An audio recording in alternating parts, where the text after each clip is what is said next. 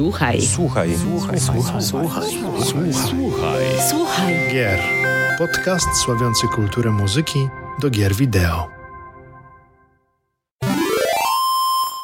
Dzień dobry, dobry wieczór. Z wirtualnego studia, jak zawsze, kłania się w pas Mariusz Borkowski oraz Paweł Dębowski. Paweł, po, w końcu wróciłeś. Znaczy już nagrywaliśmy poprzedni odcinek wspólnie, ale cieszę się, że to już kolejny odcinek z rzędu. No nareszcie, nareszcie tak, bo nie było mnie na chyba dwóch rozmowach z gośćmi, a bardzo, bardzo żałuję. Wszystko jeszcze nadrobimy, o tym za chwilę. Zatem witamy drogich słuchaczy oraz drogie słuchaczki już w 31 odcinku podcastu Słuchaj Gier, który sławi i przybliża kulturę muzyki oraz sound designu w grach wideo. Na wstępie jak zawsze zachęcamy Was do słuchania naszego podcastu oraz zapraszamy do subskrybowania kanału na Spotify, Apple Podcast, a także na YouTube. Dziękujemy za Wasze dotychczasowe wsparcie w postaci komentarzy, a także łapek w gór oraz w dół, no i też e, za Wasze dzwoneczki. Już teraz z Pawłem zachęcamy do przesłuchania ostatniego odcinka podcastu, e, w którym to rozmawialiśmy o Metroidzie i nie tylko e, Metroidzie, bo też grom tego pochodnym. Tak więc zachęcamy do przesłuchania mm, tego odcinka. I powiem tak, rok temu natrafiłem na płytę Gaijin Blues 2, e, która no, oczarowała mnie swoim prostym, aczkolwiek zróżnicowanym brzmieniem, przywodzącym na myśl czasy świetności japońskich e, RPGów. W sumie nie byłoby w tym nic zaskakującego, gdyby nie to, że sam projekt wyszedł z inicjatywy Polaków z Wrocławia, e, Pawła Klimczaka oraz Michała Szczepanica.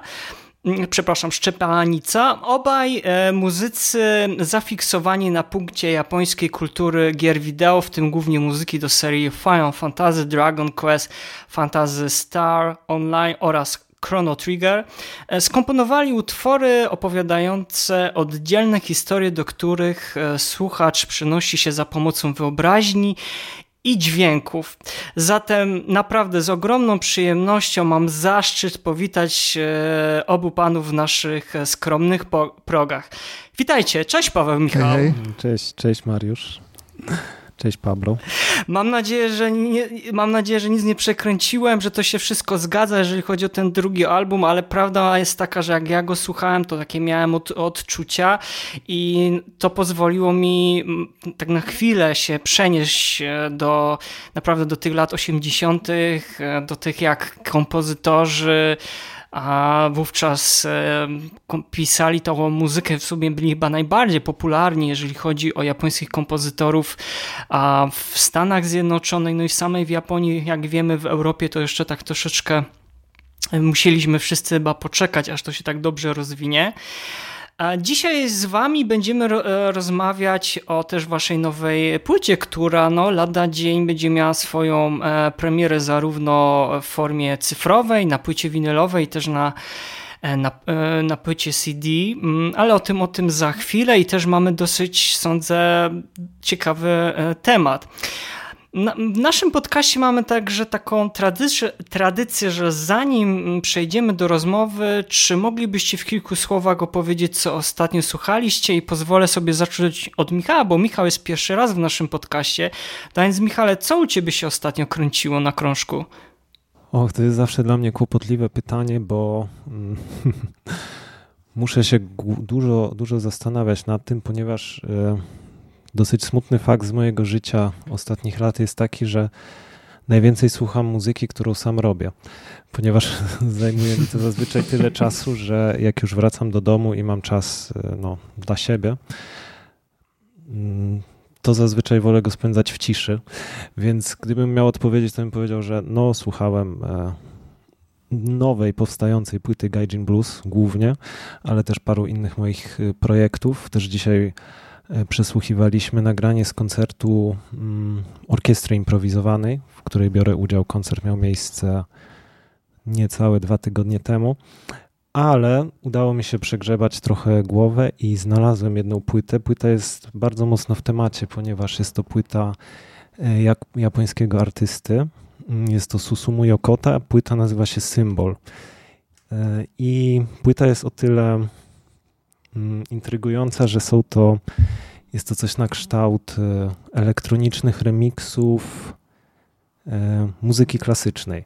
Więc mamy tutaj takie, no takie bardzo ikoniczne utwory, jak na przykład um, Debussy i jego, jak to się nazywa, e, Lśnienie Księżyca. E, z tym, że jest to podane w tak, e, jakby, kiedy usłyszałem o tej płycie, czym ona jest, jakie jest jej założenie, stwierdziłem, to się nie może udać, to musi być bardzo złe, ale jest to niesamowicie jednocześnie takie zwiewne, jednocześnie świeże. To znaczy to połączenie takiej e, intymnej, współczesnej elektroniki z tymi e, no, dosyć wiekowymi kompozycjami zostało tutaj dokonane w jakiś taki niesamowicie e, zwiewny, zgrabny i naturalny sposób, więc jestem pod wielkim wrażeniem tej płyty. Ja na przykład teraz też zauważyłem, że dużo artystów, a czy jeśli chodzi o japońskich artystów, to oni starają się teraz y, pojawiać na, na Bandcampie i czasami mi się takie perełki udaje znaleźć, że płyty winylowe momentalnie się sprzedają. Teraz nie umiem sobie z pamięci um, tak e, nie umiem sobie sięgnąć, jaki to był artysta, ale kompletnie ciebie e, rozumiem i będę musiał to sprawdzić, co tutaj e, zaproponowałeś nam i naszym słuchaczom i słuchaczkom. Super, wielkie dzięki Michale. Pawle, a co u ciebie? Leciało ostatnio na płytach? Eee, no, ja się zawodowo zajmuję dziennikarstwem muzycznym, więc muszę słuchać dużo muzyki, na którą może nawet niekoniecznie mam ochotę. Ochotę, eee, więc na przykład dużo polskiego rapu się u mnie przewija, ale mm, z takiej przy, z, z przyjemności e, tak osobiście, no to e, zespół, który y, mnie i Michała bardzo mocno łączy, czyli Iron Maiden i, i, ich ostatnia płyta, którą jestem bardzo pozytywnie zaskoczony i sam się sobie dziwię, że mi się tak bardzo podoba. Ta płytka jest to w ogóle chyba pierwszy winyl, który kupiłem, jakoś tak ostatnio przestałem na chwilę kupować winyl, jest to pierwszy winyl, który kupiłem od dawna. Jestem bardzo bardzo pozytywnie zaskoczony, mm, ale też strasznie czekam na koncert w przyszłym tygodniu Colina Stetsona. E, to jest autorem na przykład Myślałem, muzyki do... Iron koncert. to byśmy jechali razem, to byśmy, wiesz, już, już byśmy załatwiali bilety.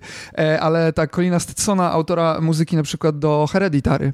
E, to jest taki saksofonista kanadyjski i on gra w przyszłym tygodniu trzy koncerty w Polsce i na jeden z nich się wybieram. to jest strasznie ciekawy muzyk. On zresztą w ogóle na przykład do Red Dead Redemption 2 część muzyki robił. Mm, I robi e, muzykę do Uzumaki Junji'ego Ito, tego co w przyszłym roku e, się pojawi, e, animowanego. Więc jest to taki bardzo, bardzo ciekawy saksofonista, głównie na saksofonie barytonowym gra, ale to jest mm, zawodnik, który zupełnie często ten jego instrument w ogóle nie brzmi jak saksofon, tylko brzmi jak jakieś, nie wiem, IDM-owe bity albo jakieś takie drony, on z tego saksofonu robi. No, no wybitny, wybitny człowiek. Dla mnie saksofon to jest w ogóle mam złożoną relację z tym instrumentem, ponieważ to jest instrument, który bardzo łatwo może coś koszmarnego zrobić, ale z drugiej strony jest to, e, historia tego instrumentu jest znaczona przez ludzi, którzy ekstremalnie e, innowacyjne rzeczy z nim robili, no wiadomo, jakiś tam John Coltrane i tak dalej i no i e, Colin Stetson to jest takie następne ogniwo w tym, w tym łańcuchu tych wybitnych postaci, które jakby technikę saksofonu pchają do przodu, więc bardzo polecam, no i yy, właściwie to teraz sobie tak skumałem to połączenie z tym Red Dead Redemption 2 i to, to, to tak ładnie się spina. E, z tym dzisiaj, więc, e, więc to są takie dwie rzeczy, które rzeczywiście słucham mocno, ale e, jak, żeby to połączyć z grami, no to mm, e, ostatnio udało mi się wreszcie po 95 godzinach skończyć Xenoblade Chronicles pierwsze.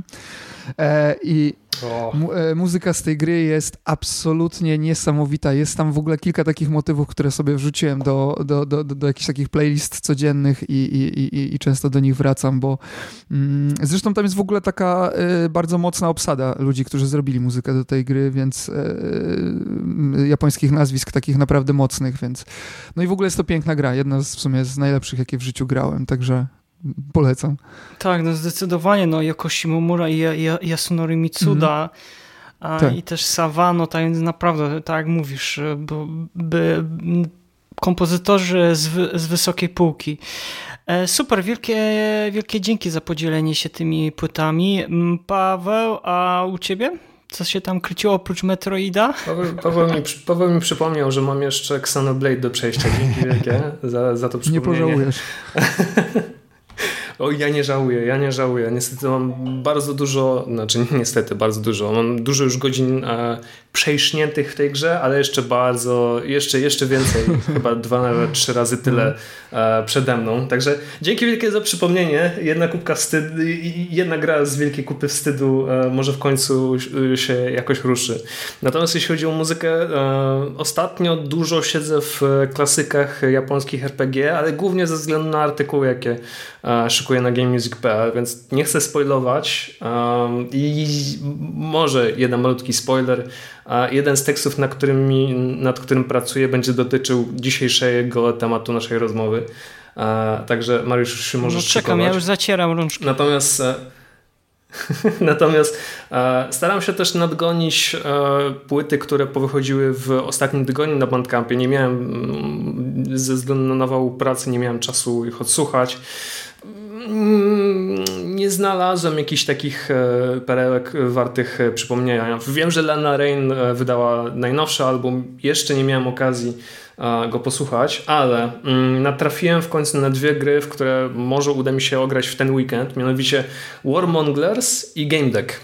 Przy okazji w Warmonglers jeszcze nie, jeszcze nie grałem, czekam na, na swoją kolej, ale udało mi się zagrać w Game Decka i udało mi się też przesłuchać muzykę e, do tej gry i powiem to w ten sposób. Ja jestem fanem klimatu cyberpunkowych, futuryzmu, gier odnoszących się do najbliższej, może najdalszej przyszłości, nazwijcie tak jak chcecie. I mam duże wymagania związane e, z muzyką. Nadal uważam, że Deus Ex, Bunt Ludzkości to jest jeden z najlepiej, najfajniej, najlepiej udanych gier e, cyberpunkowych e, ever. Amen. Jeśli chodzi o muzykę, no to tak? E, ja tylko powiedziałem amen. Powiedziałem tylko amen, bo, bo się zgadzam. A, dziękuję. Dziękuję, jest, jest, mam, mam głos za. A jeśli chodzi o muzykę, to powiem to tak. E, cyberpunk mnie troszkę zawiódł. Nie mówię, że to jest zła, zła muzyka, tylko niestety jest za dużo dla mnie elektroniki takiej Tam jest za dużo eksperymentów. No, nie znoszę. Okay. Hmm za dużo eksperymentów, za dużo takiej upaniny, za dużo elektroniki, za dużo tam wszystkiego, a za mało, no, bo ja wiem. Wiesz, za dużo, za dużo z takich znaków pod tytułem ej, patrzcie, w tej grze też mamy muzykę. Okej, okay, nie musicie mi tego przypominać za każdym razem, nie musicie atakować moich bębenków. Z mm, Ghost Runnerem mam mniej więcej ten sam problem, może trochę mniej inwazyjny Cyberpunka, ale nadal to nie jest soundtrack, który jakoś e, szczególnie wbił mnie w ziemię. Chyba Krzyśkowi się spodobał, jeśli dobrze Tylko, pamiętam. że tam był też... E, tam był jeden problem, bo jeden z utworów został splagiatowany z tak, gry, tak, tak, tak, to jakoś, z gry jakoś w wyszło. Hell's mhm. Legion. To była taka gra, która się wzorowała z kolei na e, Devil May Cry. I tam jest dosłownie w, no to w nutę, jest, w skopiowany utwór, tylko to... jest zmienione trochę tempo. No to jest, wiesz, to jest akurat taki, no, historia poboczna, można powiedzieć, ale Ghost Runner całościowo, tak jak mówię, no, nie wbił mnie e, fotel i po prostu machnąłem na niego ręką.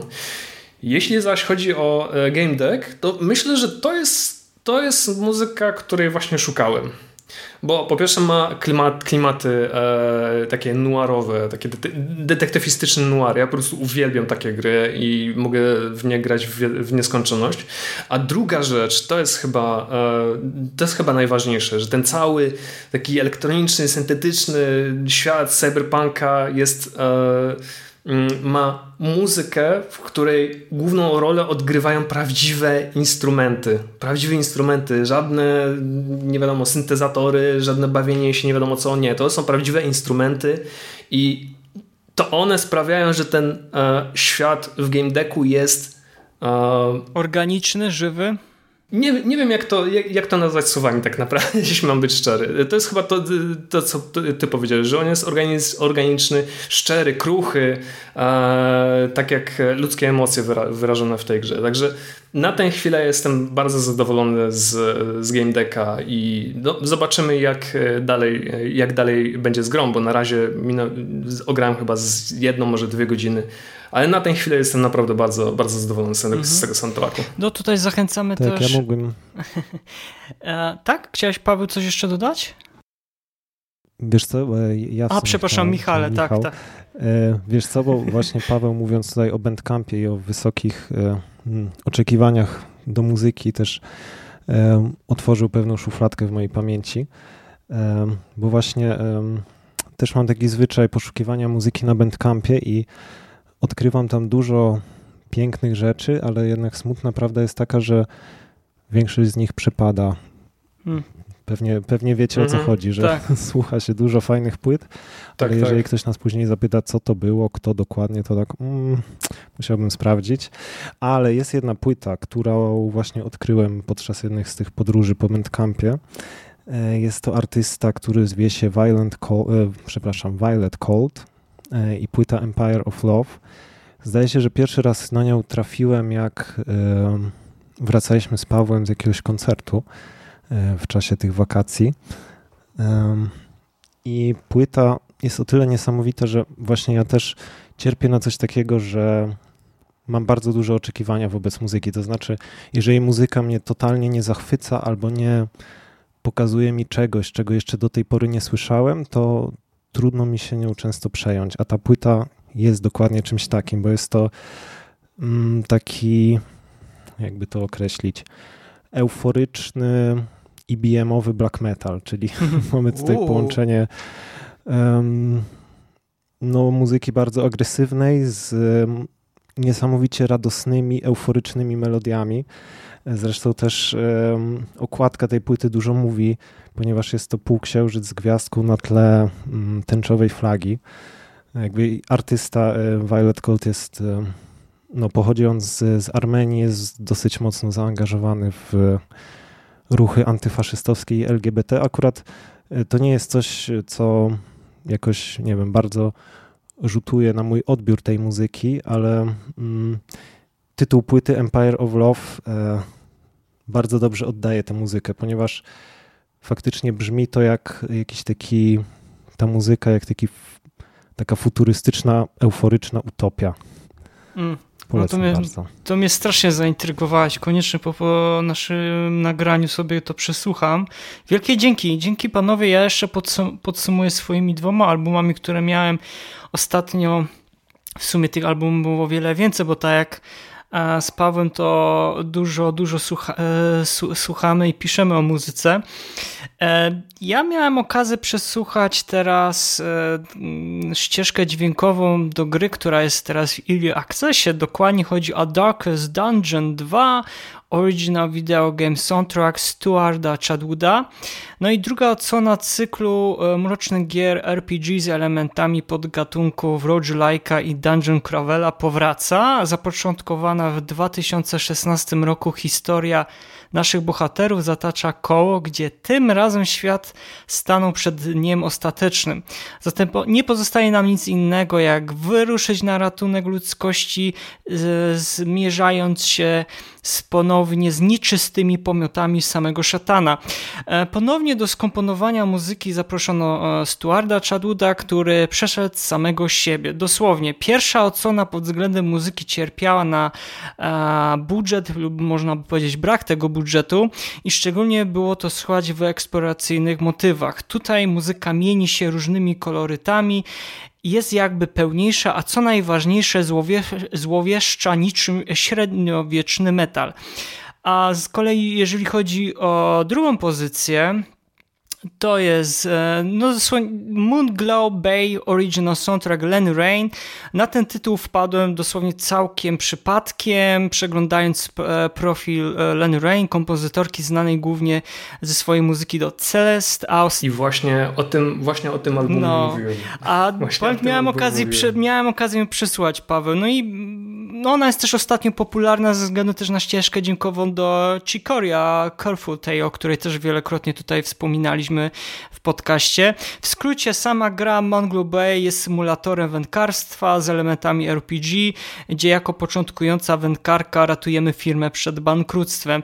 Do leniwych poranków, a także nocnych ekspedycji łowiąc różne okazy ryb towarzyszą nam delikatne dźwięki gitary klasycznej, które w połączeniu z melodyjnym fortepianem budzą na myśl kolorowe pejzaże słonecznej Sycylii. Album szczególnie polecam osobom szukających e, utworów do relaksu podczas jesiennych długich wieczorów. To by było na tyle, jeżeli chodzi o segment, co ostatnio słuchaliśmy. Mm, jak zawsze, jeżeli e, słuchacie nas na YouTubie, to e, pod filmem mm, będzie cały spis albumów, o których dzisiaj rozmawialiśmy.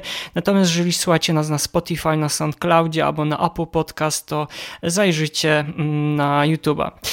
Dobrze, no to mm, teraz wypadałoby zadać takie pytanie, kim są Gaijin Blues? No troszeczkę chyba na początku powie, powiedziałem o chłopakach, a za, dosłownie za kilka dni po tym podcaście już powinna być premiera waszego e, nowego, nowego albumu, w sumie to już będzie Gaijin Blues Volume 3. Premiera jest zapowiedziana, jeżeli dobrze pamiętam, na 14 listopada.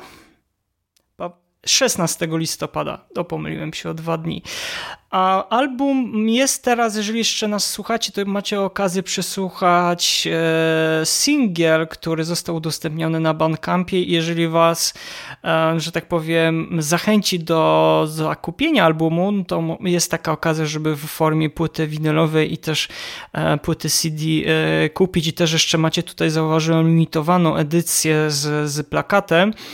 No i ja już powiedziałem, ja nie chcę jakby teraz, żebyśmy taką. Mm, znaczy, mógłbym Was spytać, jaka była geneza tego, jak to się stało, że spotkaliście się i zaczęliście ze sobą współpracować, ale sądzę, że już wielokrotnie już o Was to już pytano, można na pewno wywiady. Ja bym wolał troszeczkę z innej strony podejść. E, czym się tak naprawdę będzie różnić e, od tego, co słuchaliśmy, usłyszeliśmy tak naprawdę w wersji Volume 2, która była takim listem troszeczkę miłosnym do, do tych lat 80., jeżeli chodzi o muzykę do, do gier wideo, a z tym, co chcecie teraz za, zaoferować. Ja swoje jakieś przemyślenia bym wolał podsumować na samym końcu, ale chciałbym Wam oddać głos jakbyście mogli też w kilku słowach opowiedzieć, czego słuchacze mogą mogą się spodziewać po tym trzecim albumie. Dobrze, więc jeśli chodzi o Gaijin Blues 3, który jest naszym trzecim wydawnictwem, ale drugą płytą długogrającą, może być to troszkę mylące, no to podstawową różnicą na tym albumie będzie brak sampli.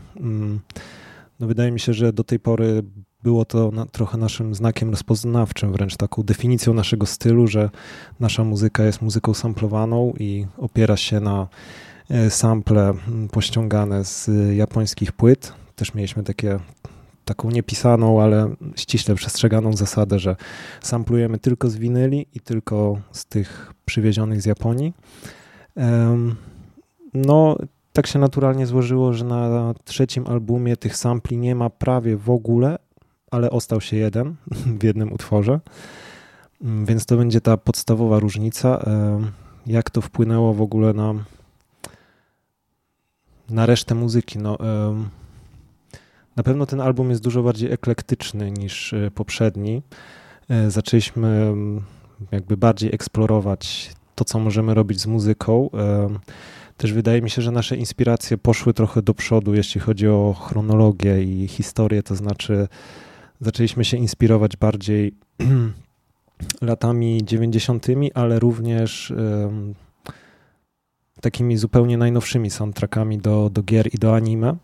E, z tym, że nie chcieliśmy tych rzeczy imitować czy naśladować, tylko raczej próbowaliśmy uzyskać podobnie dziwaczną fuzję w naszej muzyce, więc na tej płycie no, można się spodziewać zderzania ze sobą rzeczy, które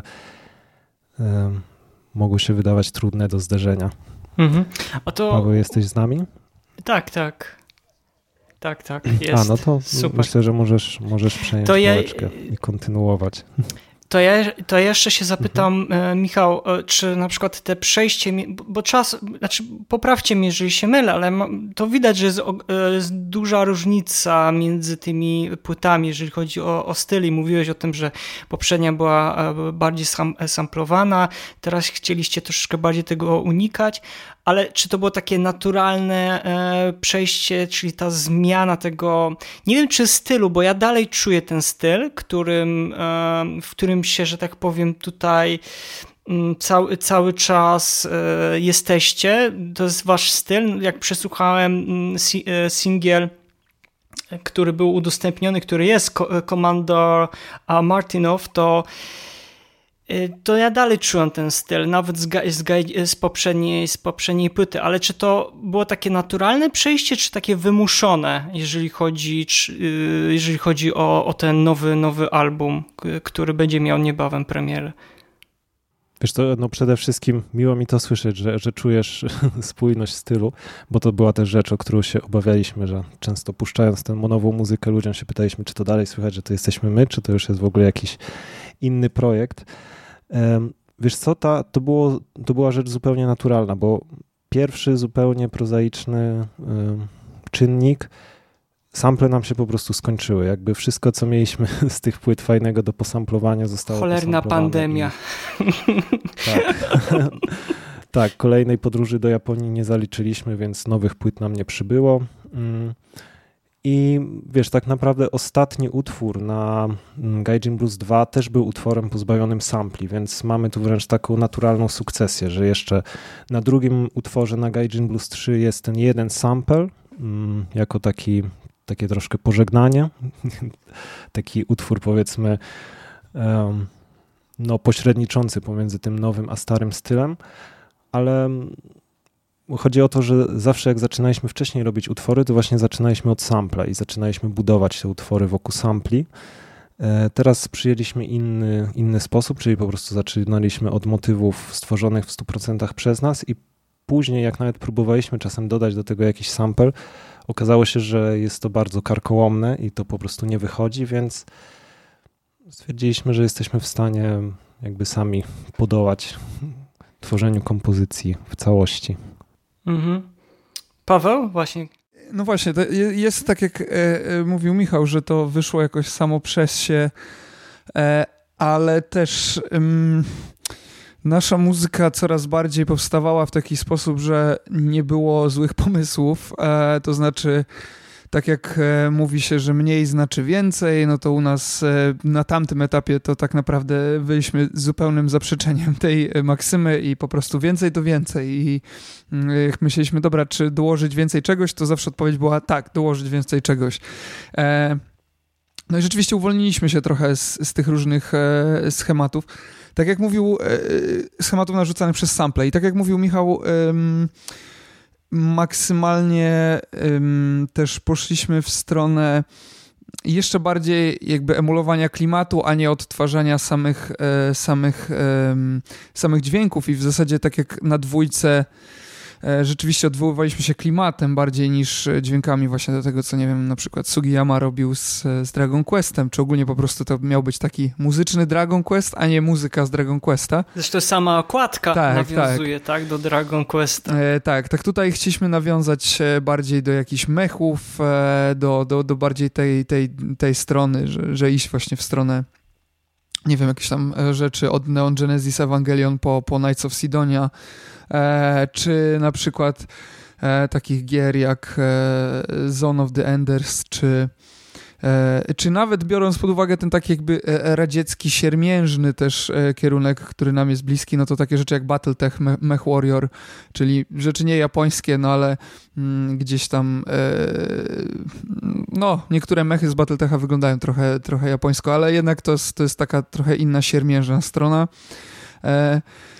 No i też się cieszę, tak jak Michał, że, że, że jednak to jest dalej, słyszysz, że to jest nasza płyta, no bo e, mieliśmy dużo takich wątpliwości, czy, czy, czy to będzie mm, kontynuacja, no bo tutaj podkręconych piłek jest więcej i tę płytę zrobiliśmy jeszcze mocniej dla siebie.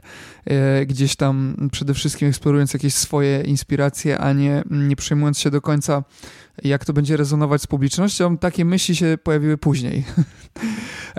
Natomiast już gdzieś tam pracujemy nad następną płytą i, i ona jeszcze trochę będzie inna i po prostu dla nas robienie muzyki to jest chyba taka ciągła ciągła metamorfoza, ciągłe szukanie jakichś nowych nowych dróg e, ekspresji i też nowych brzmień, e, bo no nie lubimy stać w miejscu i, i też e, mimo tego, że tutaj tak wyrażałem publicznie naszą miłość do zespołu Iron Maiden, który praktycznie od tam iluś kilkudziesięciu lat e, mniej więcej stoi w miejscu, e, no to dla nas to jest niewyobrażalne, jeżeli mielibyśmy grać. E, mieliśmy nawet parę takich trudnych rozmów odnośnie tego, jak mają nasze koncerty wyglądać, które numery mamy wyrzucać, gdzie Michał pod tym względem jest o wiele bardziej radykalny i, i, i dużo szybciej chciałby się pozbywać starych utworów. Ja jednak na przykład mam jakieś tam mocne przywiązanie do tego, żeby grać je na żywo, ale jakby rozumiem, że że istotą tego wszystkiego jest, jest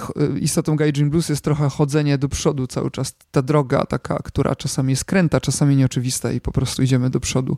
No i mam nadzieję, że, że na tej płycie e, na tej płycie się udało.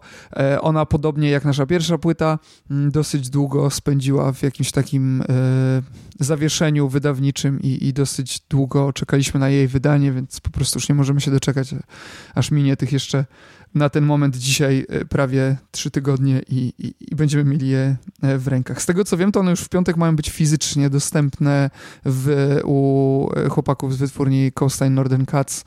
Więc ja uwierzę, dopóki dopiero jak zobaczę, bo no bo z wydawaniem płyt fizycznie zdarzają się różne nieoczekiwane sytuacje i akurat nas trafiło przy okazji tej płyty taka nieoczekiwana sytuacja i cały nakład musiał być cofnięty, więc e, mam nadzieję, że z tym nakładem, który się teraz pojawi, już się nic nie stanie, no bo to będzie prawdziwy pech. No. Nie no, trzymam kciuki, ale tak jak powiedziałem, nie wiem, Paweł, e, Paweł, e, czy jeszcze coś tam będzie chciało, mówię o drugim oczywiście, Paweł, bo mamy tak się złożyło, że dzisiaj mamy dwóch pa Paweł. Będę musiał ciebie, Pablo, Pablo, będę musiał do ciebie mówić. Um, jeżeli przy okazji. coś jeszcze tutaj do chłopaków w kwestii tego, tego albumu, to za chwilę oddam ci głos. Ja natomiast chciałem powiedzieć, że ja mam takie wrażenie, że słuchając tego albumu, to odczułem, że to wszystko jest takie było mm, naturalne i też mieliście, nie wiem, czy potrze potrzebę trochę takiego metamorfozy, tak? Nie chcieliście jakby zostać chyba w jednym tylko stylu, tylko chcecie się jednak dalej rozwijać i to ewidentnie nawet jest takie puszczenie oczka w dwóch utworach. Ja mam dla fanów waszego, e, waszej poprzedniej płyty, mam na myśli o pierwszy utwór, czyli Ayuwodo Kudasai i chyba ósemka True Faces, a szczególnie na samym końcu, jak słać te E, te fale. E, ja po prostu, ja uwielbiam takie momenty, kiedy coś nieoczywistego się nagle pojawia w utworze. To znaczy, słuchasz go od samego do początku, e, jest A, B, C, D, a nagle ci Z się pojawia, już koniec alfabetu i bardzo na przykład sobie cenię szczególnie ten, jak cały album przypadł mi do gustu, tylko powiem szczerze, musiałam dopiero gdzieś tam za drugi, trzecim razem przetrawić go, bo mm, ta druga płyta mm, przyzwyczaiła mnie e, mocno do waszego stylu i gdzieś ona się zakorzeniła w mojej głowie. I kiedy, kiedy słyszałem, kiedy Paweł tutaj mnie poinformował, że, że, że pracujecie nad tą trzecią płytą, ja poniekąd gdzieś tam liczyłem, że może gdzieś tam pójdziecie dalej w, w, ten styl, ale mimo wszystko się ucieszyłem, że chcieliście jednak, nie wiem, zaryzykować, zrobić coś zupełnie nowego, żeby jednak e, nie przypinać sobie takie łatki, żeby ludzie was tylko ko kojarzyli z jakimś tam pewnym gatunkiem, tylko chcecie się dalej rozwijać, owszem, gdzieś tam zachowując przy okazji ten styl. Mm jeżeli chodzi o, o, o, sam, o, samą płytę, to zrobiła na mnie e, pozytywne wrażenie. Na pewno na, na łamagemusic.pl pojawi się recenzja po premierze al, albumu. Tak jak tutaj z całego serca zachęcam do przesłuchania drugiej płyty i nawet jeżeli jeszcze jest dostępna, to słuchajcie, drogi, drodzy słuchacze, drogie słuchaczki i widzowie, e, nie zastanawiajcie się, ale kupujcie płytę, bo jest naprawdę fantastycznie, szczeg fantastyczna, szczególnie jeżeli cenicie sobie troszeczkę takie klimaty rodem z dalekiej Azji, tudzież tutaj Japonii. E, Pablo, ty byś chciał jeszcze coś tutaj dodać, albo jakieś e, pytanie do chłopaków odnośnie tego trzeciego krążka, który niebawem się pojawi? Najgorsze jest to, Mariusz, że jak się rozgadałeś, to powiedziałeś wszystkim, co chciałem Ale to powiedzieć. przeszkadzaj mi, wchodzi mi w zdanie, wchodzi mi w zdanie. Spróbuję, spróbuję to jakoś podsumować. To, co Mario wcześniej powiedział, też zauważyłem e, dużą różnicę między tym albumem a poprzednimi, które wydaliście. W ogóle wielkie brawa, że e, mieliście w sobie tyle odwagi, że chcieliście postawić te kilka kroków do przodu, eksperymentować, bawić się i, e, no i wyszło, wyszło co wyszło dzięki temu. I moje pytanie w sumie mm, dotyczy waszego kolejnego albumu, który mamy nadzieję również niedługo wyjdzie. Na ile wam tego paliwa paliwa starczy tak naprawdę? E, czy, czy, czy z, z, zabawą, z zabawą stylami? Powiem za siebie, ale Michał chyba też jest w takiej sytuacji, że my w sumie robimy muzykę bardzo różną od bardzo dawna i e, zawsze jakieś projekty nas zajmowały, e, czy granie w jakichś zespołach, czy, czy solo, coś robienie, mm, więc też jakby nigdy e, nie wpadliśmy w coś takiego, że muzyka, że jakiś taki mieliśmy niechęć do, do procesu i teraz wróciliśmy do regularnego e, spotykania się i, i, i te prace idą znowu bardzo fajnie. Mm, wydaje mi się, że tutaj ta broni nas przed takim jakimś wypaleniem, e, ta otwarta formuła tego projektu, że, że to nie jest zespół, który gra jeden gatunek, który ma publiczność, która oczekuje czegoś, bo w zasadzie i wolałbym tak myśleć, może się mylę. e, przyzwyczailiśmy ludzi chociaż trochę do tego, że jednak nie mogą się przyzwyczajać, że nie wiadomo, co tam będzie dalej, że mm, na pewno to, co chcemy bardziej rozwijać, no to e, te melodie i jakieś takie bardziej mm, bardziej ogólne kategorie, natomiast stylistycznie, no to sami nawet nie wiemy, co to będzie, e, a już ta nowsza płyta na pewno jest troszkę ten Gaijin Blues 4, no chyba tak, tak musimy już o tym mówić, e, na pewno będzie trochę bardziej e, ascetyczna, jeśli chodzi o produkcję, bo tutaj na trójce po prostu puściliśmy wszystkie wodze fantazji. Tam są numery, w których jest, nie wiem, 6-7 ścieżek gitary. Mm, jak przyszło do miksowania tego, no to naprawdę to, to się płakać chciało, bo tam było po kilkadziesiąt ścieżek w każdym projekcie, a czasami nawet i, nie wiem, 70-80 i e, a tutaj teraz jest troszkę, troszkę oszczędniej. E, no i myślę, że tak, no, że ten głód nas nie opuści. E, e, tym bardziej, że też lubimy grać te numery na żywo i choćby po to, tak jak już mówiłem wcześniej, nie lubimy grać za często tych numerów, a, a mieliśmy kawałki jeszcze w zeszłym roku, które graliśmy od samego początku tego projektu. E, więc po prostu nawet potrzebujemy nowej muzyki, żeby móc ją grać na żywo. to, to, tak też działa, więc to też nas bardzo motywuje do, do, do jakichś nowych, nowych rzeczy. Czyli mamy zapewnienie, że będzie Genshin Blues 4, 5, 6, 7, 8, 9, 10. E, no będzie nawet 14 i to będzie MMO. O Jezu. musiało, musiało pojawić się nawiązanie do finala. Nie, to jest w ogóle ciekawe, Pablo, że pytasz, e, pytasz o to, kiedy, na ile nam starczy paliwa, bo to jest rzecz, o którą ja szczerze mówiąc obawiam się niemalże każdego dnia, jak jestem w studio. E, ale to chyba już jest taka, taka specyfika życia twórczego. Na razie jest dobrze, to znaczy wciąż, wciąż mamy, mamy pomysły, ale um, jakby ja, ja mam też w sobie taki mm, no powiedzmy, jak to nazwać, taki bezpiecznik, który zawsze mi się zapala, kiedy czuję, że popadam w jakiś schemat. To znaczy, kiedy czuję, że robię już robię jakiś utwór, który już kiedyś zrobiłem, to czuję, że to mi w ogóle nie sprawia przyjemności. Zaczynam czuć takie wielkie zblazowanie, więc e, często poszukiwanie tych e, nowych ścieżek, nowych form wyrazu jest faktycznie bolesne i często tak myślę, że ojej, to już nadszedł ten moment, że od tego momentu już będę tylko klepać cały czas to, co robiłem do tej pory i to będzie tylko gorsze i gorsze i gorsze. Ale na szczęście na razie cały czas udaje mi się z tego wychodzić. Ile to jeszcze potrwa, no niestety nie jestem ci w stanie powiedzieć. Oby jak najdłużej. Oby jak najdłużej, dokładnie. Piękna puenta. Tak, trzyma, trzymamy, trzymamy kciuki. E, dobrze, moi drodzy, cieszę się, że mogliśmy dosłownie kilkanaście minut poświęcić na temat waszego albumu. Może jak już się pojawi, będzie okazja troszeczkę więcej jeszcze o nim powiedzieć, może też więcej osób przesłucha. E, tak więc jeżeli e, uznacie, że jeszcze będziecie chcieli nasze skromne progi odwiedzić, to będzie nam niezmiernie miło. Ale okej, okay, mm, ja bym chciał, bo też mówimy o tych takich nawiązaniach e, waszej muzyce do tej dalekiej Azji, no i tutaj trzeba sobie też szczerze powiedzieć, że Dragon Quest to jest chyba takim, takim kluczem, słowem klucz, jeżeli chodzi o inspirację. I tutaj bym chciał takie zadać e, pytanie, też krótki wstęp zrobić, bo jak muzyka do gry Dragon Quest zmieniła elektroniczną mm, rozrywkę. I zanim sobie odpowiemy na te pytanie, taki krótki wstęp, no bo trzeba zrobić. E, w październiku mm, świat obeszła smutna wiadomość o nagłej śmierci Koijiego Sugiyamy, 90 90-letniego japońskiego kompozytora, którego twórczość muzyczna no, była znana głównie graczom za sprawą popularnego cyklu gier Dragon Quest e, Dragon Warrior.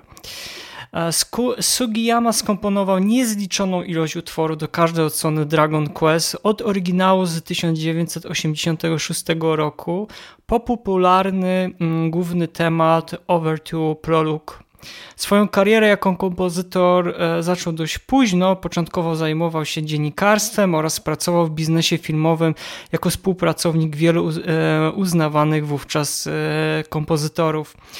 Po jakimś e, czasie, widząc jak niepozorny rynek gier wideo w Japonii zdobywa coraz większą popularność, uznał, że warto spróbować własnych sił w elektronicznej rozrywce.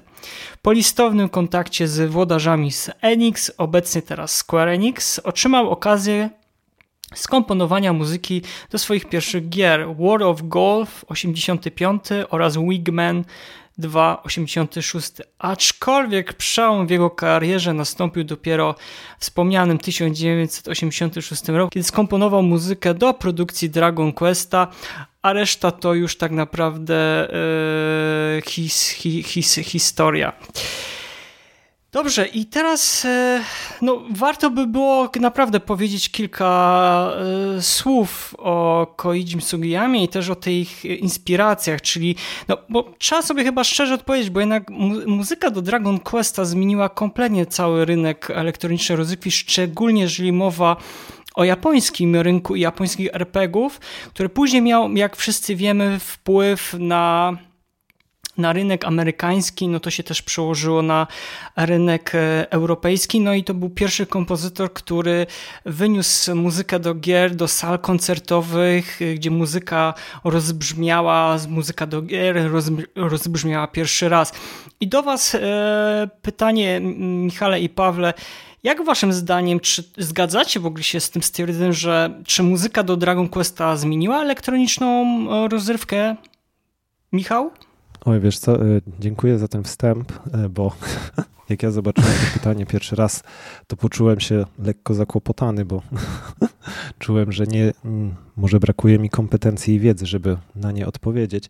Na pewno łatwiej by mi było odpowiedzieć, jeżeli pytanie byłoby postawione, jak seria Dragon Quest zmieniła elektroniczną rozrywkę, no bo tutaj mamy rzecz dosyć oczywistą, no bo de facto Dragon Quest był pierwszą grą Mm, JRPG w historii i tak naprawdę e, ukształtowała ten gatunek, e, stworzyła mm, no, schematy, mm, jakby sposób, sposób podawania historii, sposób prezentacji gry, gameplay, też wszystkie systemy, stworzyła standardy, które poniekąd obowiązują do dziś.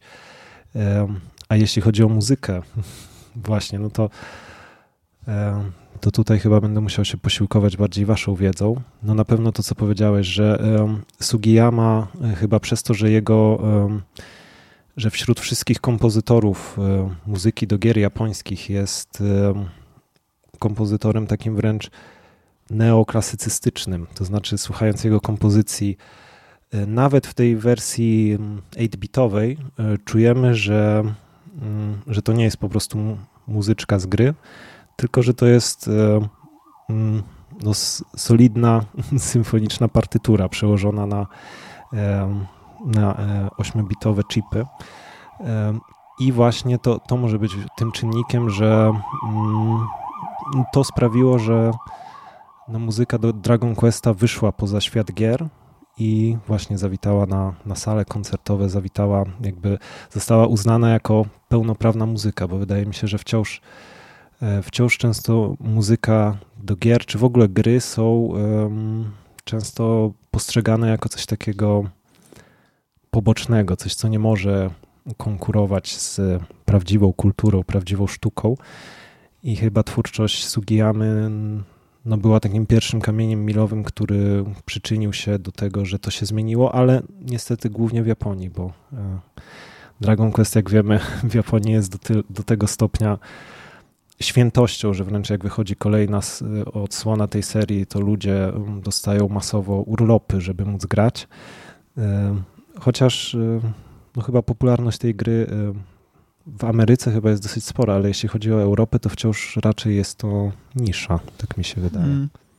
To jest coś, o, o czym w ogóle rozmawialiśmy. Quest, seria Dragon Quest pojawiła się w Europie dopiero przy okazji wydania ósemki, więc no, mm. kawał, kawał mm. czasu niestety straciliśmy. No, siódma, siódma odsłona się nigdy nie pojawiła oficjalnie mm. w Europie. No, ósemka była chyba pierwszą. Co... Paweł, e, tak, tak. E, w ogóle e, to, o czym mówisz, e, Michał, to e, dosłownie e, też bym tak myślał, że mm, tutaj ten wpływ Sugiyamy zawiera się w tym, że on pchał te wszystkie prymitywne chipy do granic możliwości. Tak naprawdę ta muzyka była bardzo, bardzo ambitna z zamiarem i w ogóle, jeżeli myślimy o e, JRPG-ach i ich pozycji w jakimś takim szerszym kontekście całej e, branży gier, no to e, rzeczywiście to były gry, cały czas rozmawiamy w kontekście japońskim, nie? E, to były gry, które pokazywały, że. Mm, trochę, trochę też o tym mówiłeś, Michał, że, że one jakby wychodzą y, daleko poza swoje medium, potrafią wyjść, tak jak y, twórcy Final Fantasy zaczęli współpracować z y, filmowcami bardzo wcześnie, prawda, w latach 90. Tak tutaj z tym Sugiyamą e, myślę, że trafiłeś idealnie. Właśnie tak, to, to były te mm, pokazanie, że nawet na tych chipach my nie musimy rezygnować z ambicji. To nie musi być blipy i blupy i jakieś tam e, bzyczenia. Wiecie, takie bardzo, tak, tak, prymitywne bzyczenia, ale e, prawdziwe, przepiękne kompozycje, które mogłyby e, ilustrować filmy, które mogłyby e, trafić na mm, te wszystkie e, sale koncertowe, co się oczywiście też stało. E, myślę, że też wpływ Sugiyamy miał wielki na rynek płyt CD ze ścieżkami dźwiękowymi. E, w którymś momencie się, do gier, w którymś momencie się pojawiła przecież osobna lista przebojów, lista sprzedaży e, ścieżek dźwiękowych w Japonii. On to jest bardzo popularne, popularne medium. My tak naprawdę dopiero gdzieś tam przy okazji, wydaje mi się, że tego takiego któregoś wybicia się gier indie zaczęto zwracać uwagę na to, że te soundtracki można sprzedawać osobno, że to, że to jest jakiś też też e, coś, co można eksplorować w taki sposób, no to tam już dawno w Japonii to było, no między innymi dzięki Sugiyamie, aczkolwiek doprowadziło to do tego absurdu, który był przy Dragon Questie 11, gdzie dopiero ta wersja Definitive, ta wersja S e, ma wybór między tym e, MIDI soundtrackiem a symfonicznym, dlatego że Sugiyama się uparł, że symfoniczny to jest ekskluzywny dla płyt CD, trzeba kupić osobno soundtrack, żeby posłuchać wersji symfonicznych. No ale to był bardzo e, już w, w, przy okazji jedenastki, no to był jednak człowiek e, zaawansowany wiekiem, który też niekoniecznie musiał e, się podpisywać pod kierunkiem, w którym świat szedł, co jest zupełnie zrozumiałe w jego wieku. No cieszę się, że akurat ja w Dragon Questa 11 grałem przy okazji wersji S na Switchu. Więc już mogłem sobie y, y, dowolnie przerzucać nie, między tą wersją MIDI, wersją symfoniczną. I do dzisiaj nie potrafię powiedzieć, co jest lepsze, bo jednak jest jakiś urok w tych, w tych, tych MIDI dźwiękach, e, w, tym, w tej jakiejś tam takiej, e, nie wiem, elektronicznej e, orkiestrze, aczkolwiek no wiadomo, ta muzyka, kiedy jest już nagrana przez tą orkiestrę jest absolutnie fenomenalna, epicka i, i, i, i muzyka później do Final Fantasy, do Xenoblade Chronicles, o którym rozmawialiśmy, no to to są wszystko gdzieś tam te inspiracje mm, Sugi, przez Sugiyamę zostawiony, który powiedział, no dobra, mamy te gry, no ale dlaczego nie możemy mieć orkiestry na tej prymitywnej, prymitywnej konsolce, jaką było Nintendo Entertainment System. I dlatego też te gry się świetnie, świetnie do dzisiaj trzymają. Ja żałuję, że te odrażające mobilne porty są jedynki, dwójki, trójki na Switchu, a nie mm, w zasadzie jakaś tam niezmieniona wersja z, z, z lat, z lat 80., e, bo te gry y, zarówno pod względem gameplayu, pod względem e, grafiki w jakimś stopniu, ale pod względem muzyki, one bardzo, bardzo ładnie się zestarzały i, i, i, i szkoda, że akurat teraz, żeby, żeby w jakimś sensownym formie, w sensownej formie to pograć, to trzeba trochę pokombinować, no bo nie wiem, czy graliście w te e, w te takie wersje, które są na Switchu, jedynki, dwójki, trójki Dragon Questa i kurczę, trójka wygląda jeszcze w miarę okej okay, w handheldzie, ale te pozostałe dwie pierwsze części są jakieś takie, nie wiem, no jak gry mobilne i to takie nie najlepszej, nie najlepszej jakości.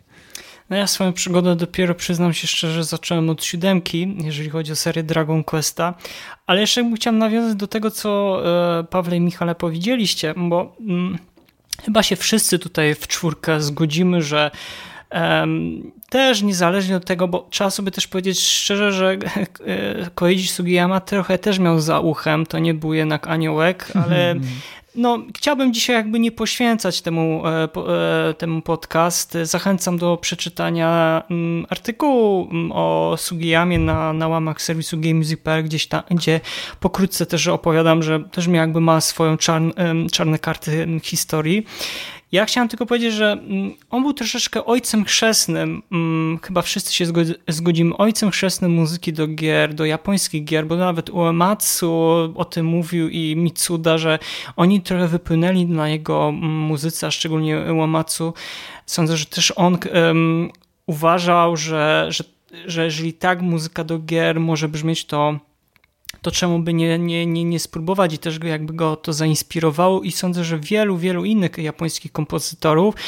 I to, co powiedziałem też na samym początku, zanim zadałem wam, mm, nam wszystkim te, te, te pytanie, on miał ogromny wpływ na rynek elektronicznej rozrywki w, w, w, Japonii, bo pokazał w zupełnie z innej perspektywy to, o czym też już Michał powiedział i też Paweł, że można naprawdę do granic możliwości skomponować muzykę, mając te ograniczenia, że można faktycznie z innej perspektywy troszkę pokazać. E, Pablo, ty byś chciał e, odnośnie tego pytania coś tutaj jeszcze mm, dopowiedzieć, jeżeli chodzi o tą, mhm. tą zmianę, którą, którą Dragon Quest wprowadził, nie tylko samą grę, ale też jakby tutaj szczególnie muzyka. Wiesz co, właśnie żeby odpowiedzieć na to pytanie, jak bardzo i czy w ogóle muzyka z Dragon Questa wpłynęła na rynek muzyki do gier w ogóle, no to najpierw trzeba było sobie odpowiedzieć na pytanie, jak Dragon Quest w ogóle e, zmienił rynek gier. Tak? Musi się nasi słuchacze muszą zdawać sobie sprawę z tego, że e, wcześniej gry RPG były no, raczej zamknięte dla graczy. Nie wszyscy nie grali, bo one były trudne, one były skomplikowane, to miały naprawdę wysoki próg wejścia i były czasami też również nudne. Więc Dragon Quest był to już wcześniej zostało powiedziane, pierwszym prawdziwym JRPG-iem, pierwszym RPG-iem, który otworzył ludzi na świat e, RPG-ów, którym pokazał, że można w nie grać, można je lubić, można je kochać, można się nimi bawić e, i to jest chyba najfajniejsze. I jak spojrzymy sobie na oś czasu, na to e, ile ile części Dragon Questa powychodziło, jak ludzie ustawiają się do kolejek po kolejne odsłony. I to no, jaki to miało przeogromny, jaka ta seria miała przeogromny, przeogromny wpływ na tych ludzi, tak? Jeśli pamiętacie doskonale e, otwarcie, ceremonię otwarcia Igrzysk Olimpijskich w, w Tokio, e, no to muzyka, muzyka z której gry otworzyła tę ceremonię? Oczywiście z Dragon Questa. To jest to jest znak, to jest, e, to jest po prostu znak, że Dragon Quest jest symbolem, jest skarbem wręcz narodowym e, Japonii i nie boją się, nie boją się, nie wstydzą się tego pokazać i, i to jest myślę naj, najpiękniejsze. Sam Dragon Quest rozwinął bardzo również, również tak jak powiedziałem, gry wideo. E, to może słuchacze mogą to wiedzieć albo nie wiedzieć, ale wiele takich motywów znane z dzisiejszych JRPG-ów właśnie pochodzą właśnie z tych pierwszych odsłon e, Dragon Questa, w szczególności myślę również e, mam tu e, w pamięci Dragon Quest 3. Nie wiem, jeśli widzicie scenkę, w której matka, matka budzi głównego bohatera w jego pokoju, te sceny widzieliśmy w setkach JRPG-ów Patrz przykład na przykład Chrono Trigger, ale właśnie ta scena pojawiła się po raz pierwszy w Dragon Quest 3. Tak? tak samo jak ten motyw zwiedzania na przykład um, nawiedzonego statku na, na środku morza. To też przewijało się w wielu tytułach, ale Dragon Quest 3 był właśnie tym pierwszym. Te pierwsze rzeczy, które te wszystkie rzeczy, te wszystkie motywy, które widzieliście w klasycznych, również tych nowszych, e, nowszych JRPG-ach, no to istnieje bardzo, bardzo duże prawdopodobieństwo, że e, one pojawiły się również w Dragon Questie. No, to, jest, to, jest, e, to, jest, to jest po prostu fenomen. Mm, jedna może taka króciutka ciekawostka a propos e, Dragon Questa 3 kiedy gra wyszła, to taka plotka e, została e, przechwycona przez amerykańskie media, że kiedy gra wyszła, e, no to niedługo później rząd japoński zasugerował wydawcom i deweloperom, żeby nie wydawali swoich gier w dni powszednie, ale na przykład weekendy. No, powód był taki, że ludzie brali urlopy w, urlopy w pracy albo wyrywali się ze szkoły, żeby właśnie stanąć w kolejce kupić grę, więc no cóż, Dragon Quest do tego doprowadziła, przynajmniej tak głosi, e, głosi legenda. Natomiast jeśli chodzi o muzykę, to już to zostało powiedziane. Mm, Sugiyama nie uznawał półśrodków.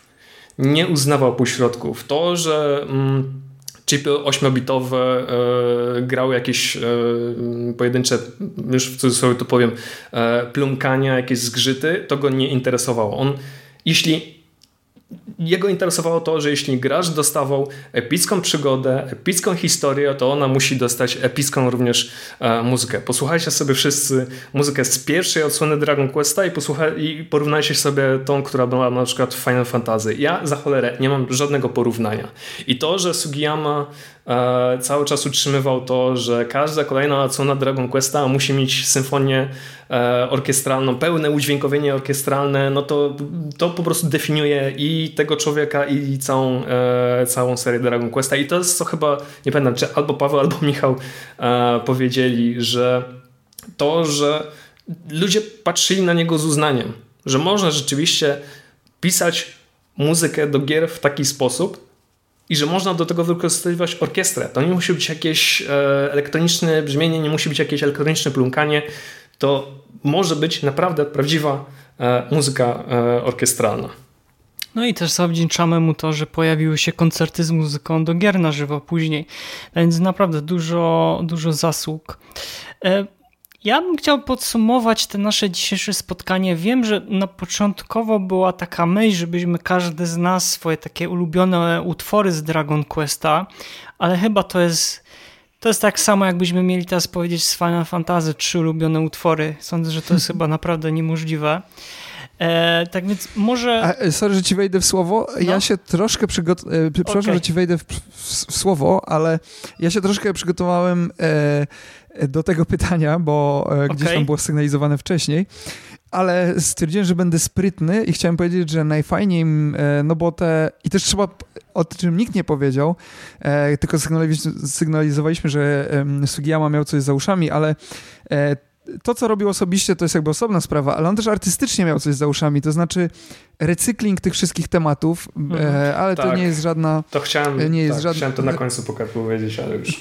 tak, tak, recykling tych wszystkich tematów no, jest wręcz absurdalny. Ta muza się powtarza tak naprawdę od lat końcówki lat 80. po część 11 Dragon Questa. Ale e, ja chciałem powiedzieć, że to, co mnie super e, zachwyca w Dragon Questie zawsze, to są te pojedyncze e, rzeczy. Levelujesz. Ten dźwięk, jak się leveluje, to jest tak charakterystyczna rzecz. I, e, koniec walki, kiedy dostaje się e, punkty doświadczenia. Bardzo charakterystyczna rzecz. To są takie e, motywy, motywiki w zasadzie, które idą tobą, za tobą cały czas. I, i, I ja myślę, że to jest w ogóle też wiadomo, te epickie, wspaniałe utwory, ale z drugiej strony ten dźwięk levelowania, no ja to do grobu zabiorę, naprawdę. Mm, I, takie leitmotivy e, niedawno, mhm. tak, niedawno e, moja partnerka grała w Dragon Quest Builders 2 i tam też są wszystkie te e, motywy z, z, Dragon Questów i tylko słyszałem, jak tam właśnie dostawała level i robiłem, a, okej, okay, super. Nowy level został wbity. Więc właśnie to są, to są takie rzeczy, które e, akurat pretensji o to, że to nie zostało zmienione przez 20 parę lat, czy, czy 30 nawet, w ogóle nie mam pretensji o to, bo, bo, bo to są na tyle dobre i charakterystyczne rzeczy, że one stają się takimi nawet jakby nawiązaniami same do siebie i na przestrzeni lat jakąś tradycją, która jest uszanowana, a Dragon Quest to jest bardzo tradycyjna gra, również w sferze wartości, nie? Mhm. To, to może pytanie do Was, a czy komu będzie wygodniej, że jeżeli ktoś uzna, że chciałby mm, te trzy utwory wy, wymienić, to jak najbardziej. Jeżeli na przykład chcielibyście jeden swój, e, swój ulubiony album, czyli muzykę z którejś odsłony albo z trzech odsłon, to proszę bardzo, jakby nie zamykajmy się. I tutaj może zacznę od, e, od Michała. Michał, czy masz jakieś może swoje ulubione utwory bądź e, albumy, jeżeli chodzi o serię Dragon Questa?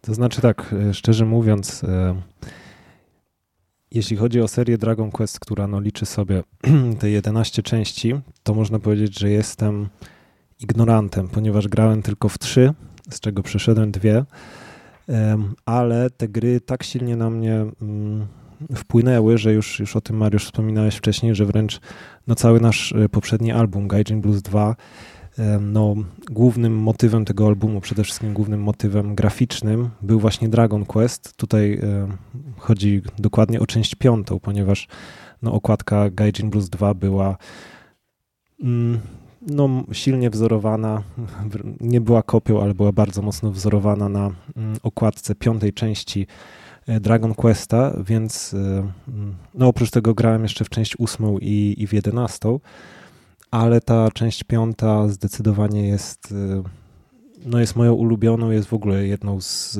gier, które wywarły na mnie największe wrażenie.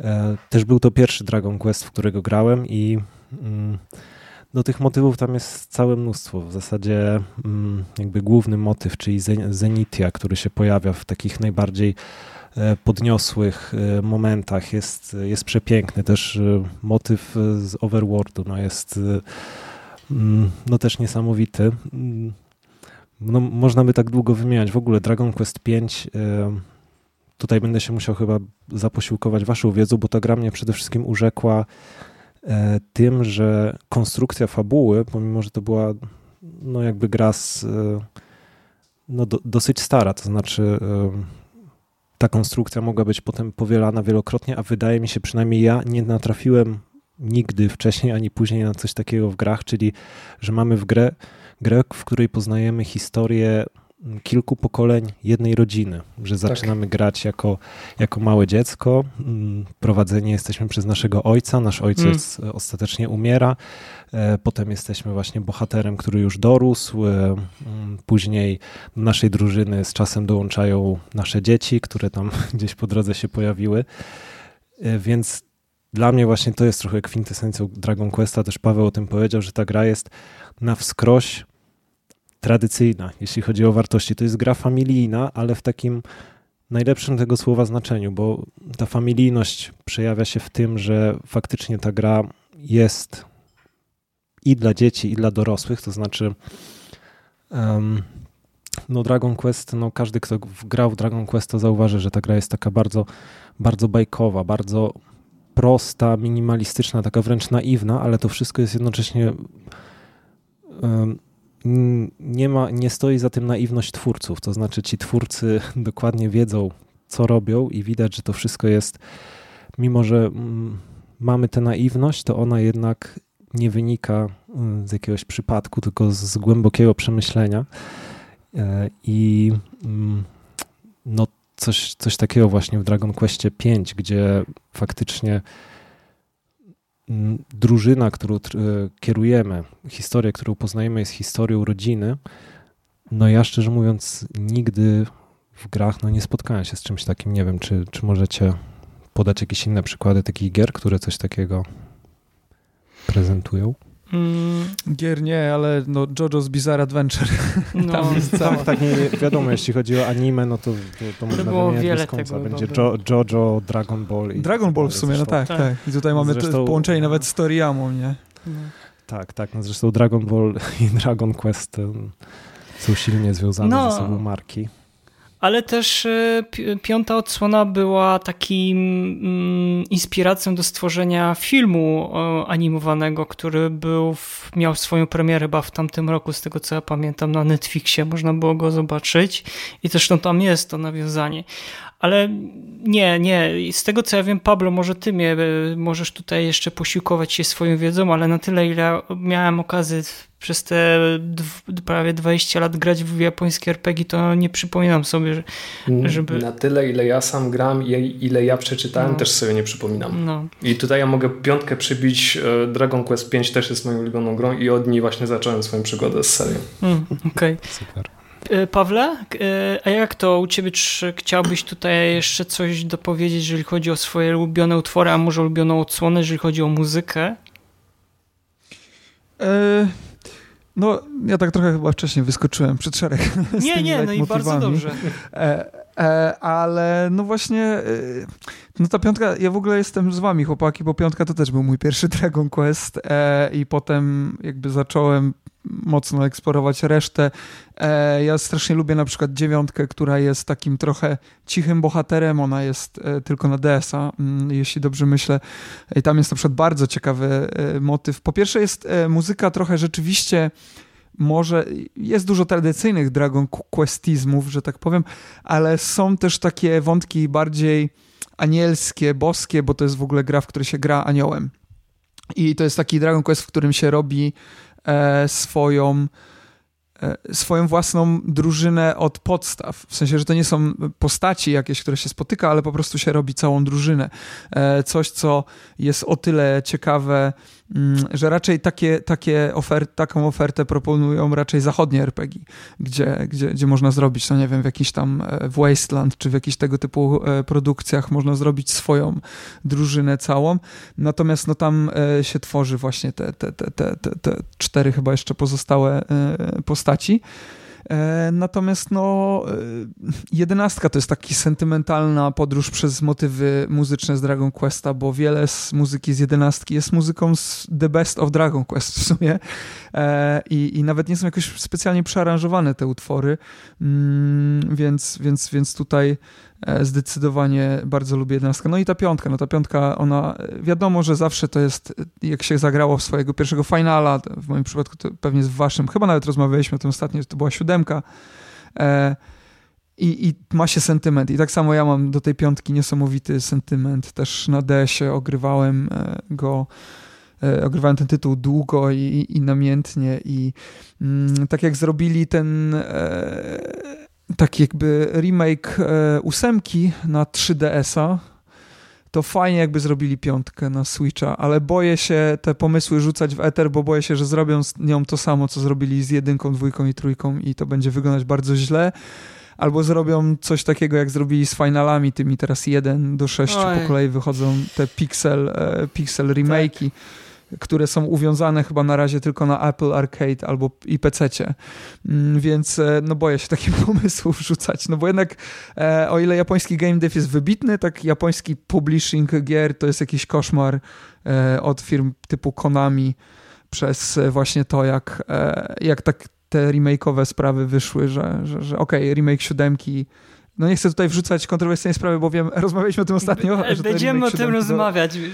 Nie będziemy o tym rozmawiać, oczywiście, ale e, e, no właśnie, ale remake'i tych, tych pierwszych pikselowych finali, no uważam, że to jest bardzo źle przeprowadzone. W, e, uwiązanie tego do takiej platformy też no to szkodzi temu i, i, i obawiam się, że z Dragon Questem może być podobnie. Aczkolwiek jeśli no mamy potężną markę, tak, tutaj tego Dragon Questa, więc, więc może ja gdzieś tam po cichu liczę na jakiś taki sensowny remake e, piątki, który nie będzie ani jakimś 3D rzeczą, ani jakąś mobilną abominacją, ale będzie jakimś takim mm, czymś w stylu e, jejku, Octopath Traveler, nie? gdzie jakby ta 16-bitowa mhm. grafika zostaje wyniesiona na jakiś abstrahując od tego już jakiej jakości jest ta gra sama, ale to, co graficznie Octopath Traveler zrobił, e, to jest uważam przyszłość takich gier. E, te, tego typu właśnie nostalgicznych japońskich RPGów. E, no ta gra wygląda po prostu przepięknie i zobaczyć Dragon Questa 5 i usłyszeć w takiej oprawie, no chyba jak wszyscy tu siedzimy, no to to by nam dobrze zrobiło, nie? Powiem ci, że tak. tak chociaż, mhm. Proszę, Michał. No, no, mi się wydaje, że to y, nawet wy, wystarczyłoby prostsze środki, wystarczyłby dobry port z DS-a i ja już byłbym, byłbym usatysfakcjonowany. O, ja też, ale czy usatysfakcjonowani były y, udziałowcy Square Enix? Ewentualnie nawet zrobienie tego, nie wiem, na tym silniku, na którym jest zrobiony tryb dwuwymiarowy e, w jedenastce. Tak, też. dokładnie, tak. tak jest, tak mhm. jest. Mhm. Paweł, po prostu tyle mi tematów teraz podsunąłeś na kolejne odcinki podcastu, że naprawdę będziesz musiał... Wybacz. Będziesz musiał... Nie, nie, ja ci bardzo za to dziękuję i mam nadzieję, że przyjmiesz zapros zaproszenie i też mam nadzieję, że e, Michał znajdzie czas. E powoli zmierzamy niestety już ku, jakby ku, ku zakończenia, zakończeniu tego odcinka. E, Pablo, Proszę, czy ty byś chciał jeszcze, bo ja już pozwolę sobie na sam koniec dodać swoje trzy grosze, jeżeli chodzi o muzykę z Dragon Questa, jeszcze jeżeli takie chodzi o ulubione motywy bądź odsłony pod kątem muzyki, ale ty Paweł, rozumiem, że Dragon Quest 5 tak samo. To, oczywiście, ja się tu podpisuję obiema rękoma, nawet nogami. Dwie sprawy. Mariusz, jak mnie jak zaprosi, jak podałeś temat podcastu i powiedziałeś, że będziemy rozmawiać o Dragon Questie, ja byłem w niebo wzięty. Ale jak z drugiej strony powiedziałeś, że chcesz na to poświęcić godzinę, to ja sobie pomyślałem, chyba ci odbiło na starość. Ten, nie, da się, nie da się o tej serii mówić przez jedną godzinę. Nie da no się czegoś takiego zrobić, musimy zrobić musimy Robimy zrobić streama, słuchaj, robimy z, z, Michałem i z Pawem streama i gramy w Dragon Quest 5. No nie ma Wszystkie po kolei, wszystkie tak, po kolei, wszystkie. od jedynki do jedenastki. Wszystkie jak najbardziej. Słuchajcie, jeśli... Um, ja będę podsumować, powiedziałbym w ten sposób. E, czasami jestem pytany przez e, ludzi, którzy w ogóle nie grają albo grają od, e, od niedzieli do niedzieli, jaka jest różnica między Final, serią Final Fantasy a Dragon Questem. Ja zawsze lubię powtarzać sobie to w ten sposób, że każda kolejna odsłona Final Fantasy dodaje jedną nową mechanikę do gry. Nową. W przypadku Dragon Questa wygląda to w ten sposób, że każda kolejna odsłona daną mechanikę, która już jest w grze, po prostu zmienia, ulepsza, dodaje do niej coś, e, coś nowego, coś lepszego. W przypadku muzyki mam wrażenie, mm, nie zmieniło się prawie nic, poza tym, że mamy już pełną orkiestrację. I tu Paweł zwrócił też uwagę na to, że ten recycling utworów jest po prostu absurdalny. Ja się, ja się pod tym podpisuję. Jest mnóstwo, w 11 jest mnóstwo, całe mnóstwo utworów, które już wcześniej słyszałem i nie mówię, że one są grane źle. Ja, jestem, ja jestem naprawdę zadowolony, że e, mogę znowu usłyszeć te same utwory w pełnej aranżacji orkiestralnej. E, jestem zachwycony, tylko Ileż już można, to po pierwsze, a po drugie, e, za złe mam Square, że nie zrobiło jakichś motywów um, dla wiosek e, i dla wiosek i dla miast, które, które e, odwiedzamy. Tam jest chyba jeden czy dwa może utwory, które grane są za każdym razem, kiedy od, odwiedzamy. No moim zdaniem jest to zmarnowany, zmarnowany potencjał. Um, jeśli chodzi, jeśli chodzi jeszcze raz o tą muzykę, to e, no, Sugiyama był konserwatystą pod każdym względem, jak o tym wiemy. Nie tylko jeśli chodzi o jego poglądy e, polityczne nie tylko, mm, ale również pod kątem muzyki. I to, że stawiał tylko na orkiestrację, to jest, e, to jest jeden z jego, jedna z rzeczy, które cały czas powtarzał. Na druga to to, żeby te motywy pojawiały się, te najbardziej znane motywy pojawiały się w każdej kolejnej odsłonie Dragon Questa, do, za przeproszeniem do pożygu. Fajnie się ich słucha, naprawdę, ale... Mm, ale naprawdę, w pewnym momencie trzeba sobie, sobie powiedzieć dość. Niemniej jednak, gdybym miał wybierać takie, takie utwory, takie albumy, które chciałbym, żeby ludzie usłyszeli, to myślę, że no cóż, po pierwsze Dragon Quest 5, o którym już powiedzieliśmy wszystko, co się dało powiedzieć. I nie wiem, co jeszcze nowego mogę dodać. Cokolwiek, wydaje mi się. Cokolwiek. Znaliśmy to. A, tak, nie da się. Po prostu się nie da. To, co, co, co, co Michał wcześniej powiedział, to, co Paweł, Paweł powiedział, to, że jest najbardziej chyba rozwiniętym RPG-iem pod kątem fabularnym, e, to, że można również wybrać sobie wybrankę swoje, swojego serca, e, że te dzieci się pojawiają, że je spotykamy w przyszłości, przyszłości, teraźniejszości. Jak usłyszałem, że film ma powstać na jego podstawie, mój mózg po prostu eksplodował, więc no, zachęcam do przesłuchania Dragon Quest 5, a jeśli ktoś ma okazję do, do zagrania. Ja o tym albumie mówię z takim, no, ze wzruszeniem wokół i z takim sentymentem. Pierwszy Dragon Quest i moim zdaniem najlepszy, ale gdybym, gdybym miał wybierać taki album, który naprawdę należałoby przesłuchać, myślę, że byłby to Dragon Quest 8 w Symphony Edition. Takie, nie pamiętam dokładnie albumu, jak on się nazywał. Wydaje mi się, że to było właśnie Symphony Edition. Myślę, że to jest taki creme de la creme e, całego Dragon Questa. Wszystkie najważniejsze motywy, wszystkie najważniejsze utwory, które usłyszycie wcześniej albo później w Dragon Questie pojawiły się właśnie na tym, na tym albumie. Usłyszycie je, pokochacie. E, są albo monumentalne, albo spokojne. E, po prostu hulaj duszę, jeśli chodzi, jeśli chodzi, o, e, jeśli chodzi o muzykę. To jest taki idealnie też pokazuje, jak e, Sugiyama potrafi równoważyć te, te dwie rzeczy. Fenomenalny album i bywa, bywa, że dostaje się ciarki po jego odsłuchaniu. Obiecuję wam, że na pewno jeszcze wrócimy do Dragon Questa, bo faktycznie to jest troszeczkę niesprawiedliwe, że tyle tak mało czasu dzisiaj mu poświęciliśmy. Mm, I też od razu sobie zapisuję, żeby w piątkę zagrać. No niestety zacząłem dopiero od siódemki, siódemkę, ósemkę, jedenastkę przeszedłem. Tak więc te trzy odsłony są jakby bardzo bliskie mm, memu japońskiemu RPGowemu sercu ale jakby miał powiedzieć, który mój ulubiony jest album albo utwór, to powiedziałbym, że mam mm, ulubioną kolekcję, bo mam na tyle szczęście jako kolekcjoner, że udało mi się mm, kupić taki box, który składa się od jedynki do szóstki z symfonicznymi dziełami, z jutami tak naprawdę, bo Koichi Sugiyama był z tego znany, że bardzo dużo wydawał swoich albumów w wersji orkiestralnych, jakieś suity, nie suity i bardzo sobie cenię ten box, który właśnie zawiera sześć e, płyt i każda płyta jest oddzielnie poświęcona e, odsłonie Dragon Questa, tak więc tutaj jakby zachęcam Was do sprawdzenia bądź zakupienia, jeżeli uznacie, że możecie troszeczkę więcej e, z portfela wyciągnąć. Panowie, ja bardzo Wam serdecznie dziękuję za dzisiejsze spotkanie. Aż strasznie, aż strasznie żal, że, e, że muszę dzisiaj z Pawem zakończyć i Wam serdecznie podziękować.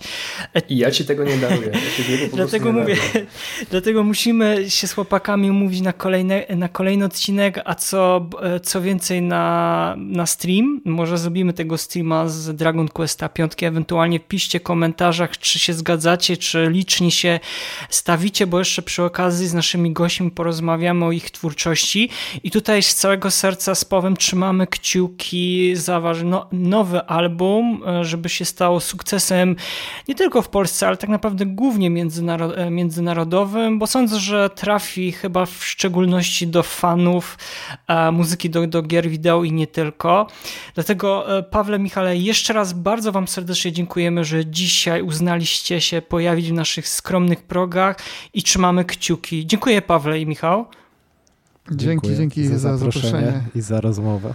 Tak. Dzięki. No i e, trzymamy za słowo z tym streamem, bo ja sam chętnie jeszcze raz zagram. Ja już to zapisuję, to już jest odnotowane, tylko się umówimy do kalendarza. Sądzę, że może, może listopad, grudzień, styczeń. E, komu będzie e, pasowało wtedy? Bo jak, jak nowy rok zaczniemy Dragon Questem, ja jestem jak najbardziej za. O, i to i już jest, jest zaklepane. E, drodzy słuchacze, drogie słuchaczki, drodzy widzowie, słuchaliście 31 odcinka podcastu Słuchaj Gier. Z tej strony jak zawsze kłania się Marysz Borkowski oraz Paweł Dębowski. Trzymajcie się ciepło, do usłyszenia, do zobaczenia. Cześć. Słuchaj. Słuchaj. Słuchaj. Słuchaj. Słuchaj. Słuchaj. Słuchaj. Słuchaj. Gier podcast sławiący kulturę muzyki do gier wideo.